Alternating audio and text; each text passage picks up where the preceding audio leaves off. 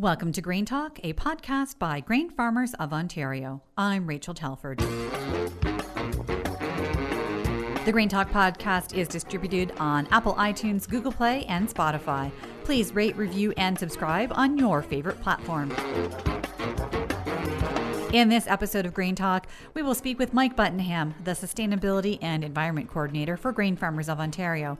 He is going to explain some of the latest initiatives we're involved with to ensure our farmers are meeting the needs of food processors and consumers who want to know what farmers are doing to protect the environment. Later on in the podcast, we will also get an update from Barry Senft, CEO of Grain Farmers of Ontario. First, a Grain Talk news update. The Ontario Cereal Crops Committee will not be publishing a 2019 Winter Cereals Performance Trial report. All of the winter wheat performance trials conducted by the committee in southern and eastern Ontario were severely affected by the prolonged wet weather during the fall, winter, and spring. As a result of these unprecedented conditions, there is insufficient data for reliable results for most of the province. Two trials in Area 5, which is northern Ontario, are expected to produce reasonable data, but harvest is extremely delayed, and the report for Area 5 will only be released once this information is available. Farmers are urged to use information in the 2018 Winter Cereals Performance Report as their guide in evaluating varieties for selection this fall. Despite the difficult growing season for winter wheat, harvest is now underway. The Ontario Wheat Harvest Quality Program received its first results this week. Grain Farmers of Ontario has partnered with SGS Canada for this program, which analyzes samples from across the province in order to create a picture of the quality of each year's harvest. 43 samples of soft red winter wheat were received from the Southwest region, with 93% of samples grading number two or better. These early sample results showed protein equal to the three year average at 9.4%, good falling numbers, and also little to no fusarium. Look for more results from the quality survey under the production section of GFO.ca. And now, here's my conversation with Mike Buttenham.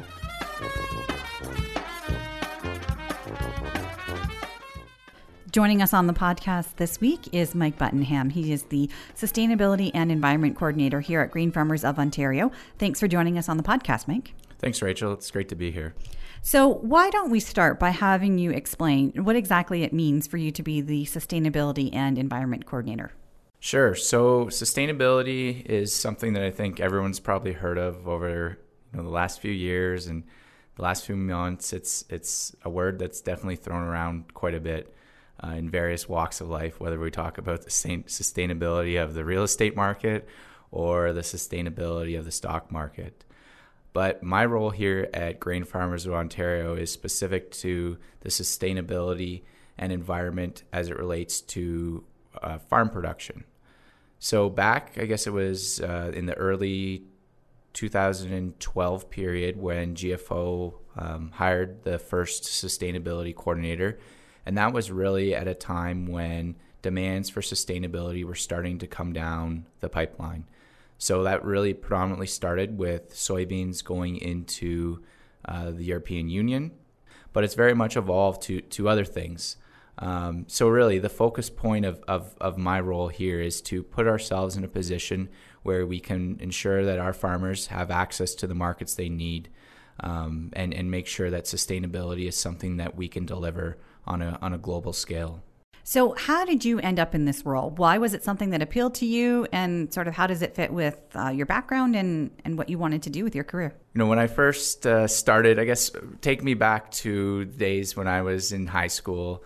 Um, you know, working on the farm is is something that I enjoyed. Um, you know, learning a lot about agriculture was great. It was a great experience. Definitely learned a lot. But I also took a few classes in high school on environment and environmental resource management. And that really was a, a, great opportunity for me as well because I was really interested in learning about rivers and kind of ecosystems and that sort of thing. But it wasn't really that I fully understood that those two words c- could collide until I actually had an opportunity um, when I was in university to have a summer job experience with OMAFRA and that was a great opportunity. I was able to work in the environmental management branch there, and that was where the kind of two worlds collided of you know my passion and, and interest in agriculture, but also my passion and interest for for the environment. and I guess I never really thought those two worlds could could live together, but uh, it so happened that that really role allowed me to see that. So I took maybe a different approach, um, kind of to back up with with my university education. I didn't go to Guelph. I went to the University of Waterloo, and took a background in uh, geography and environmental management. And University of Waterloo is, is quite well known for their environmental program. Um, we actually here at GFO are working with a few researchers out of the University of Waterloo. Merrin Macrae, for instance, who's very active on the phosphorus loss, tile drains um, projects. So, you know, there is um, some aspect of agriculture that's looked at it at the University of Waterloo, but the environmental component is, is quite strong. And, and I think that background was, was great for me. And then, as I mentioned, this colliding of two worlds with with uh, agriculture environments. So um, I was lucky enough out of university to uh, have a job down in Chatham, Kent, and there I was with the Lower Thames Valley Conservation Authority. And that role was really um, the area of kind of stewardship and working with farmers to implement best management practices where possible. And then that kind of gave me a good foundation for, for coming to GFO here. So now I'm uh, obviously, as we mentioned, a sustainability environment coordinator here at GFO, and I think those various past practices or past experience will really have uh, have helped me in in this current role, um, especially as it relates to environment and sustainability and, and agriculture, trying to all live under under one kind of umbrella or one roof. Now, when we talk about sustainability in agriculture, a lot of people have their own definitions about what that means. So, from our standpoint as an organization, how do we explain sustainability? Sure. Yeah, no, that's a great question. I think, as I mentioned earlier, that sustainability is something that we get thrown around in a lot of different things. We have new topics obviously popping up all the time with regenerative agriculture and that sort of thing. But generally speaking, you know, GFO has has put kind of put forth a, a definition of sustainability. Sustainability is a part of our strategic plan. We want our farmer members to be economically viable while ensuring our commitments to environment and society. So I think that's a pretty general description that we can all live by, whether it's you know agriculture or our own lives. You know, we obviously want to be economically viable. We want to you know be thriving in that way, but we also want to maintain our responsibilities to the environment and and to society as a whole. So, you know, I think those are, are, are simple kind of pillars to live by, and there's definitely different ways in which each person can achieve that in different situations. So, as part of our commitment to sustainability, there's several different initiatives that we're involved with that really take up a lot of your time, I guess we could say. Mm-hmm. um, yeah, so, one of the big ones is SAI. So, what is SAI? We like to throw around a lot of acronyms. So, I guess what is that program? Sure. So, yes, another acronym in the agriculture industry, no surprise there. SAI stands for the Sustainable Agriculture Initiative Platform. And essentially, this initiative was developed back in 2002. It was Danone, Nestle, and Unilever. And these three companies came together because they had goals and aspirations of working on sustainability uh, around the globe. And they're really having difficulty as individual companies trying to achieve those individual goals. So the thought was to come together um, as, as a group in a pre competitive fashion to work towards these sustainability goals. So there's kind of an interesting concept because n- at no point ever have you had three major major brands like that ever work together on something. It's obviously been very specific in company, but this was thought as the way to try and drive sustainability forward. So flash forward, you know, 2002, three members, those that I mentioned Danone Unilever, and Nestle, to now today. The SAI platform is over 100 members of the likes of Coca Cola, Pepsi, Heineken, major food and beverage manufacturers. So, the primary objective of the platform is to really work on sustainability from a pre competitive level and to really drive sustainable agriculture um, across the globe. So, a part of the SAI platform, they've developed a tool called the Farm Sustainability Assessment Tool, FSA for short. Another acronym. Exactly. Keeping in trend. And this FSA tool is comprised of 112 questions that look at the main pillars of sustainability the economics, the environment, and the social parameters. And it allows farms to assess their, their sustainability. Um, it's quite extensive in the sense that it covers a wide variety of topics, but there's nothing on the assessment of the 112 questions that would really shock anyone. It's really trying to get to the root of, of the farm operation, keeping in mind this is a, a global context tool. So it's very generalized questions in the fact that you know there's questions around you know do you take measures to reduce soil erosion on your farm well that's applicable here but it's also applicable in the you know um, asian marketplace or in south america for instance so it's trying to create these questions that really can drive sustainable change on the ground so this fsa will then um, give a score out so it's not a pass or a fail it's really trying to you know take a step back and really assess your operation. So, with over 100 questions, a lot of farmers don't like to do a lot of paperwork, and that seems like it could be quite daunting. So, what is that process like for a farmer to go through, and does it take a long time? No, I wouldn't say it takes a long time by any means, um, but it does take time. I won't, I won't shy away from saying that at all. And I think there is an online tool that has been developed that has really, I think, allowed the process to maybe speed up so the paperwork can maybe be taken digital so it's not as as big of a, a you know paperwork project but but yes it, it does take time um, it takes time from someone to you know sit down and, and go through the 112 questions um, you know from our experience it's taken around maybe an hour of someone's time but with that being said, we've also done some things to try and speed up the process. So, being a global scope tool, um, it needs to be relevant across across the globe. So, what we found is that there are some questions that may be deemed as irrelevant is probably the wrong word, but I'm going to use it here is, not as relevant to us. And one example that I like to use is for grower pesticide training. Um, that's something that we have in our toolbox here in Ontario. That's quite unique, to be honest. Um, there's not many places around the world that have that. And there are a number of things that we're already doing um, that have been obviously put in place because of law.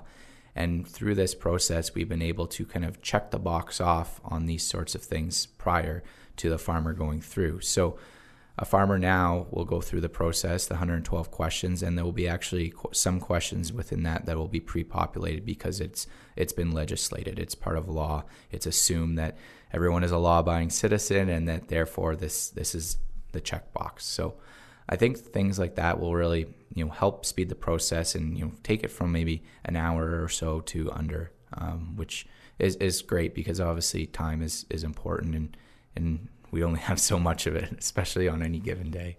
So, why should farmers participate in this program? Why should they um, take the time to actually uh, fill out that uh, form and and you know participate in SAI?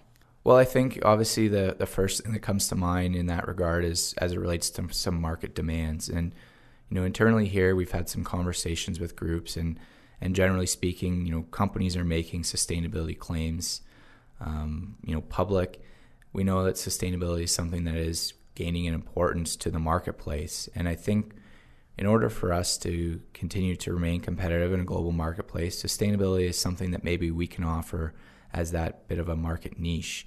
Um, you know, I think sustainability obviously is is coming. There's there's more and more companies talking about it, um, not just here in Canada, but the U.S. As I mentioned earlier, Europe was kind of the founding founding place that we really saw some of these demands coming for, but now we're seeing it, you know, on a greater global scale. Scale. So, um, you know, I think this offers opportunity for us to remain competitive. Um, you know, farmers can can really use it though as well as a means to assess their operation. And I think you know I've got a lot of great feedback from growers that have have gone through the um, FSA because they've really said it's given them opportunity to just take a step back and assess their operation and you know the questions around do you have a business plan and do you have all those sorts of things and the farmer says well yes i do have those things but they're not necessarily written down and stuff like that so you know it's it's trying to at least start the conversation on a lot of these things whether it be a business plan or whether it be health and safety plan or whether it may be as simple as you know putting a first aid kit in a tractor but it's really just trying to to get the conversations going and, and really look to try and have some uh, impactful change uh, on the ground where where it's possible. So why the SAI platform in, instead of some of the other initiatives that are out there on, on the global scale? Yeah, so sustainability programs are there's a lot of them out there. It's uh, it it can be complex. So I think I don't know. There's probably close to over 100, and I know we've been involved in the Roundtable for Responsible Soy prior to this. Um, but the SAI platform, kind of the one piece and and uh, piece that I think makes it you know great in my mind is that it is cross commodity. So we know that growers here are growing multiple crops in rotation. Um, you know, Ontario obviously is a, a, vast garden. We have vegetable production, we have processing vegetables, we have tender fruit, we have all these different crops. So the SAI platform really lends itself to be applicable to all those crops. It's not just specific to soybeans, as the Roundtable for Responsible Soy was. And you were recently in Chicago for a conference relating to SAI. Can you tell us a little bit about what that event was about? Sure. So the SAI platform annually will host a conference. Um, the conference is a great opportunity to have membership come together and, and, meet under one roof. And there's an opportunity for a lot of sharing and dialogue and, and sessions on kind of sustainability, but also what some of the companies are working on in their specific supply chains. So for the first time ever, they were able to host the conference in North America, which was a, a great opportunity, I think. Um, so I was able to attend myself, which was which was great.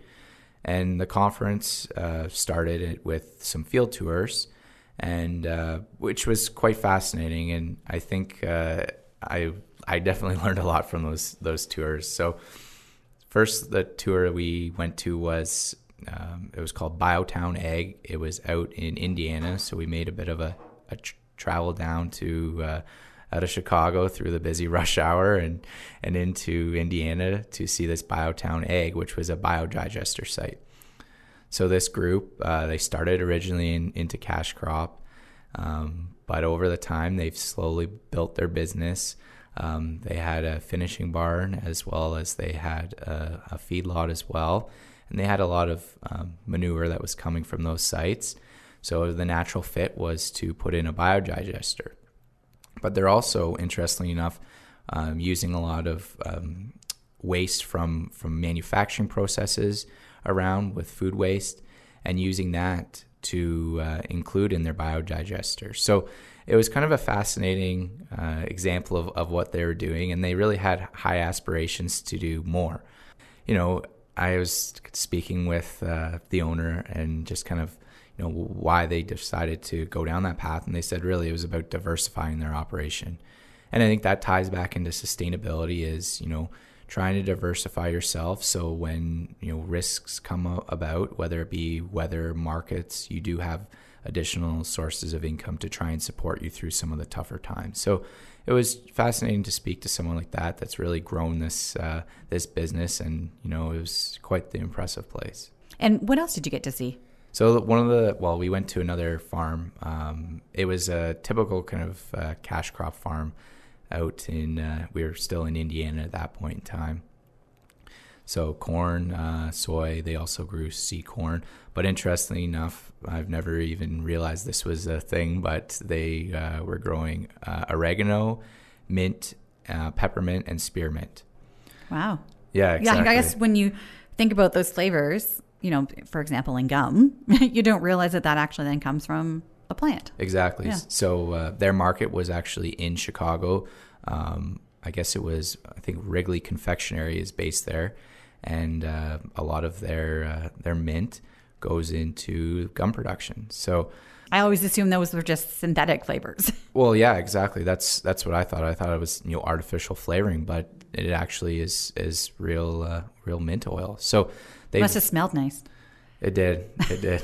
They're actually. Uh, they said that during the period when they distill the uh, the mint leaves, people along the road will say, "Oh, we can tell that you're." You're distilling them because the smell just infuses the entire region uh, where they're working. So I guess it's better than some other farm smells that tend to permeate regions. Sure, yeah, I think that's one that doesn't cause any uh, neighbor neighbor issues. That one, that's for sure.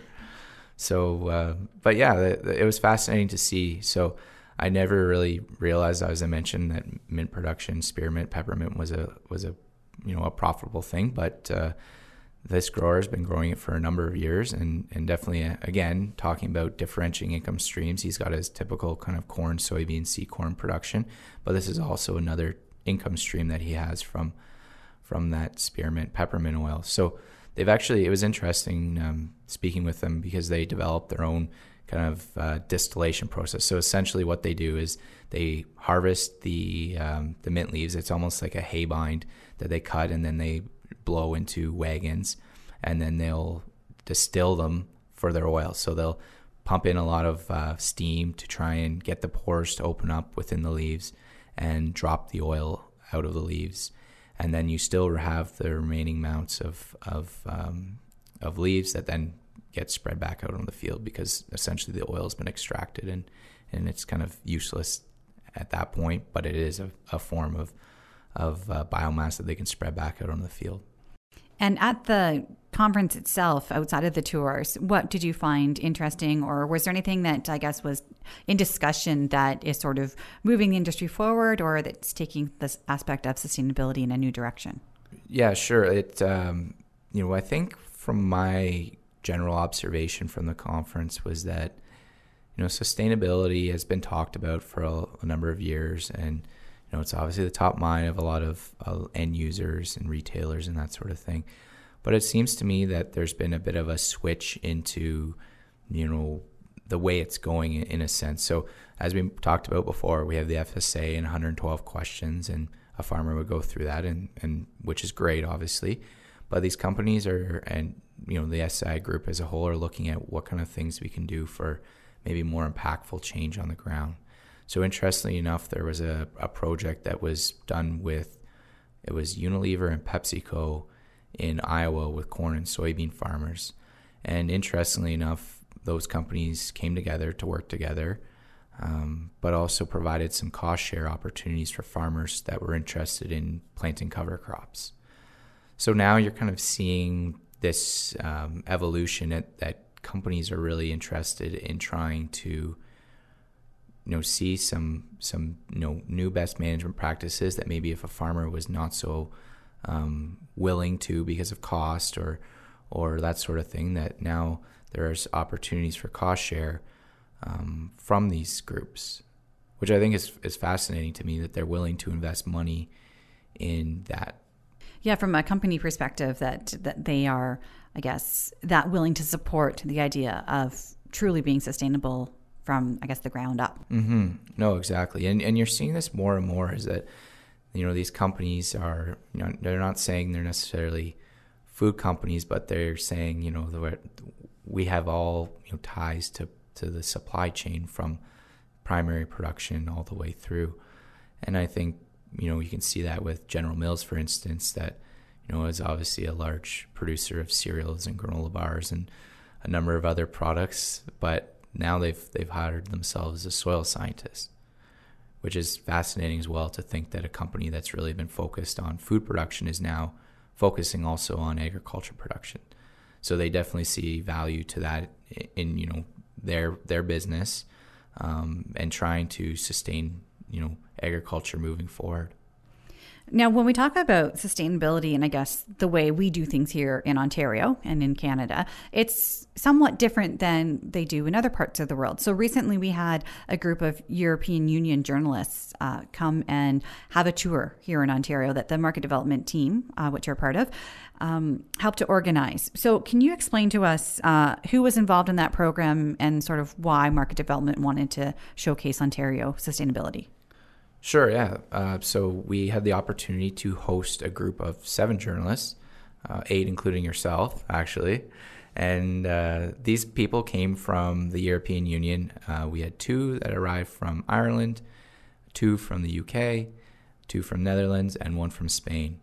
And we had the opportunity to kind of showcase them, you know, the sustainability of Ontario agriculture in a short three day period. So it was an action packed period that we had the opportunity to see a number of different farm businesses um, across the province. And uh, really, the, the purpose of this of this mission was really to provide an opportunity to share our story with these journalists.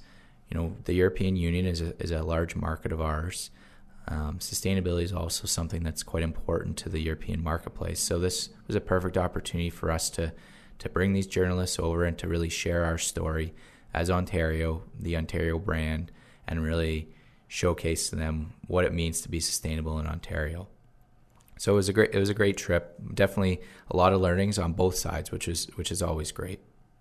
Now, some of the farms that we went to, so for example, we went to Shepherd Creek Farm, which is operated by Mark and Sandy Brock, and to Barlow Farms, which is operated by Jeff Barlow, who's one of our directors. Um, they had, I guess, the same goal when it came to sustainability, but different approaches in how they got there in terms of no till or strip till, and just, um, again, focusing on their farms and their soil types and, and sort of their goals. So, what did you get a sense from the journalists in terms of those farm tours and seeing how two different producers are working towards the same goal? Yeah, I think the journalists definitely saw, you know, the differences with both operations because, you know, obviously geography, soil type, as you mentioned, rotation, you know, that fact that you may have livestock definitely impacts your your decisions, which then, you know, impact the the way that you're going to be achieving sustainability. So I think it really maybe set forth to them that there is not a prescribed process to sustainability, and, and each farm is very unique. You know, you have a unique um, operation, whether you know you have livestock or don't, or you're growing some higher value crops for processing or for fresh market.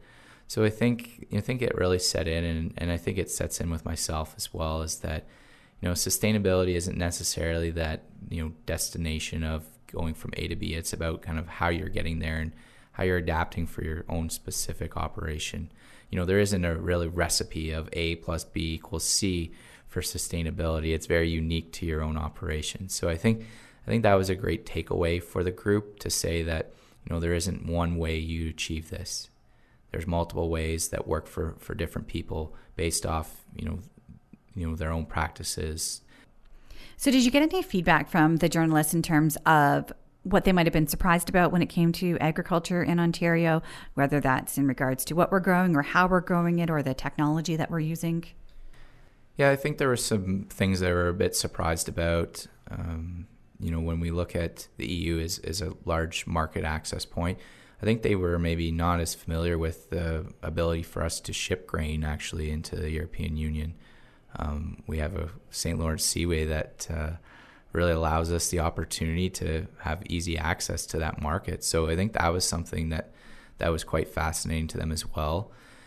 Also, was quite interesting to them. I think was the ability for us to grow both, you know, GMO soybeans as well as non-GMO, and kind of how those systems work um, independently to try and you know make sure there's no contamination on the other side. I think that was quite interesting to them because we, we know that uh, the European marketplace is is um, you know GMO is is a is a issue kind of a, that uh, pops up, and the fact that we're able to grow both non-GMO and GMO soybeans and remain that segregated uh, uh purity kind of thing was quite fascinating to them. Now, one of the things also that was showcased um, was how our farmers are implementing the 4R program. And that's something that uh, you've been involved with as well in terms of helping our growers understand uh, what that involves. Uh, we've had podcasts before about the 4Rs, but um, from your perspective, I guess, how does that program fit into sustainability? The 4Rs is a great piece because it ties into kind of the nutrient management component of a lot of the sustainability um, asks. So, for instance, the SAI platform within their farm sustainability assessment, nutrient management is a component that is asked. So, growers that are uh, going through the certification program through their retailer would then have an opportunity to basically check that box off, you know, compliance. So, um, you know, I think the 4Rs is, is allowing us to kind of move the bar ahead a little bit as it relates to nutrient management. Um, and because it is trying to to work as nutrients as a whole, not just fertilizers but manure as well, I think it really is a great piece that really leverages well on that nutrient management component that sustainability is is asking about. So, what do you think is next on the horizon when it comes to sustainability and environment, and how Grain Farmers of Ontario is incorporating that into our organization? Well, that's a that's a great question. Um, you know, in my time here at GFO, I've definitely seen the evolution of sustainability. And you know, originally it was general kind of on-farm sustainability was kind of the key focus point. But now what I'm seeing, and, and I think into the future, is you're going to see more specific to sustainability themes. So one area of focus that is really starting to come up is as it relates to kind of carbon and soil carbon. Um, we know the topic of soil health that's that's becoming more popular. Um, companies are now starting to also kind of look to those specific areas. Another one, obviously, is water quality. Um, you know, that's a big piece. Um, you know, the Great Lakes, whether it's in the Gulf of Mexico and there, you know, the hypoxia issues there, but also in Ontario and the tri-state area, we have the issues in Lake Erie. So these type of, of, of issues that are really um, coming up, companies and and generally, you know, the public are, are concerned about. You know, we see articles in the news about soil health around the globe and how it's degrading and all these sorts of things. So I see sustainability kind of maybe evolving to, you know, focus on more of these specific themes and what kind of change we can see in those areas. Great. Well, thank you for taking the time to talk with us today about sustainability and, and all the different projects that we're involved in. I think it was a great conversation to let our farmer members know exactly what we've been working on. No, thanks, Rachel, and, and thanks for the opportunity to kind of share a little bit more. Um, you know, I think sustainability is talked about a lot, but it's a great opportunity to kind of share what GFO is doing as it relates to sustainability and, and how uh, our farmer members can participate.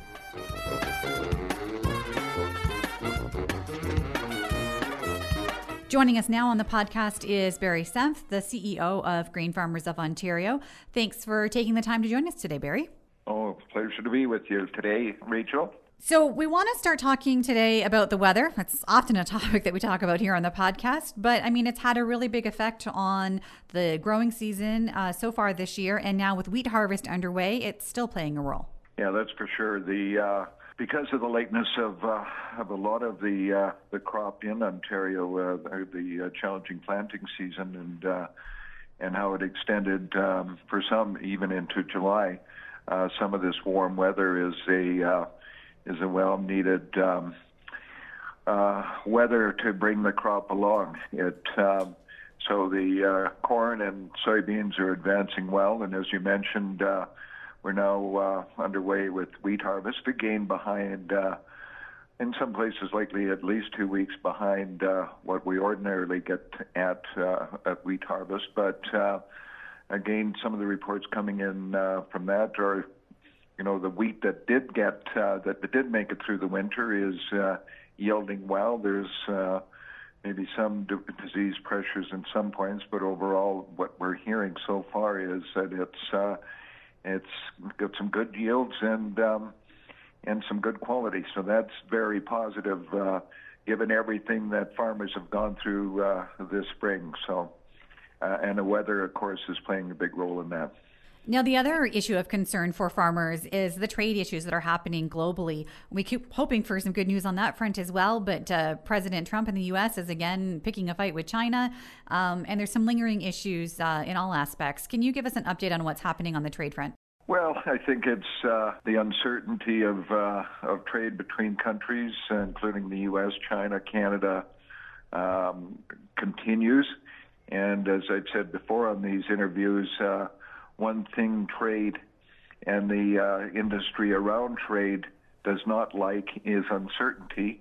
And again, with all this, uh, these discussions and threats and what have you going on, it doesn't give uh, it doesn't give the grain industry a lot of security in uh, in you know uh, grain trade. So uh, I guess it's just a continuance, Rachel, of uh, what we've been experiencing over the last. Few months going on to uh, a year or so already. And, uh, you know, as farmers uh, are getting into the harvest, whether it's wheat uh, and then coming up soy, you know, we uh, we want some assurity in some of these markets, at least a portion of the markets that uh, we have some assurity of them. And uh, that continues to be a challenge as, as we move into the harvest season. Now, a trade war fund is part of the federal election ask that we do have as Grain Farmers of Ontario, as well as some of our other industry partners. What are some of the other issues that we're hoping to get in front of candidates during this busy summer barbecue season ahead of that October election? Well, you, you mentioned two of them: the trade issue and uh, getting some certainty back into uh, into trade with our uh, with our traditional customers uh, are important, and then the whole issue of um, the the uh, the government of Canada protecting their uh, farmers through these trade issues, and uh, and again uh, GFO's ask uh, through uh, and, and through Soy Canada is that um, you know given the the downturn in commodity prices, especially on soybeans, is that the government of Canada's got to stand steadfast and protect their farmers and. You know, going into the federal election, we're going to be playing a uh, a couple of roles. One as a provincial organization and uh, ensuring that our uh, provincial candidates for uh, the election of uh, the federal government and a member of parliament, uh, ensuring that they know the issues that are facing our farmer members, and then through Grain Growers of Canada, uh, will be part of a national campaign uh, with the uh, with the parties uh, from that perspective. So the two big issues, uh, you know, are uh, you know the sustainability. Go to the sustainability of our farmers, and uh, our farmers need to be making a profit, especially in these days. Uh, you know, we did a study a few uh, months ago about how uh, the costs of inputs have, uh, have been uh, rising for our farmer members, and that's fine in rising commodity prices. But now that uh, commodity prices are going uh, uh, southward, uh, you know, input costs aren't going the same direction, and margins are tight for our farmer members, and uh, and they can't, you know, just can't afford hiccups in that. So they need uh, the assurance of their federal government that they're, sta- you know, the government standing behind them, as is the U.S. government for their, in this particular case, soybean growers. So that'll be two of the big issues going into the federal uh, federal campaign. Well, thanks for taking the time to speak with us today, Barry. We appreciate the update. Well, thank you, Rachel. Thank you for listening to our Grain Talk podcast. I hope you enjoyed the conversation. For more ways to connect with us, including the latest webinar, market report, and our e-newsletter, go to gfo.ca slash graintalk. A special thank you to our guests this week, Mike Buttenham and Barry Senft. If you like what you've heard today, please rate, review, and subscribe on Apple iTunes, Google Play, and Spotify. And remember, five star reviews help us grow our audience.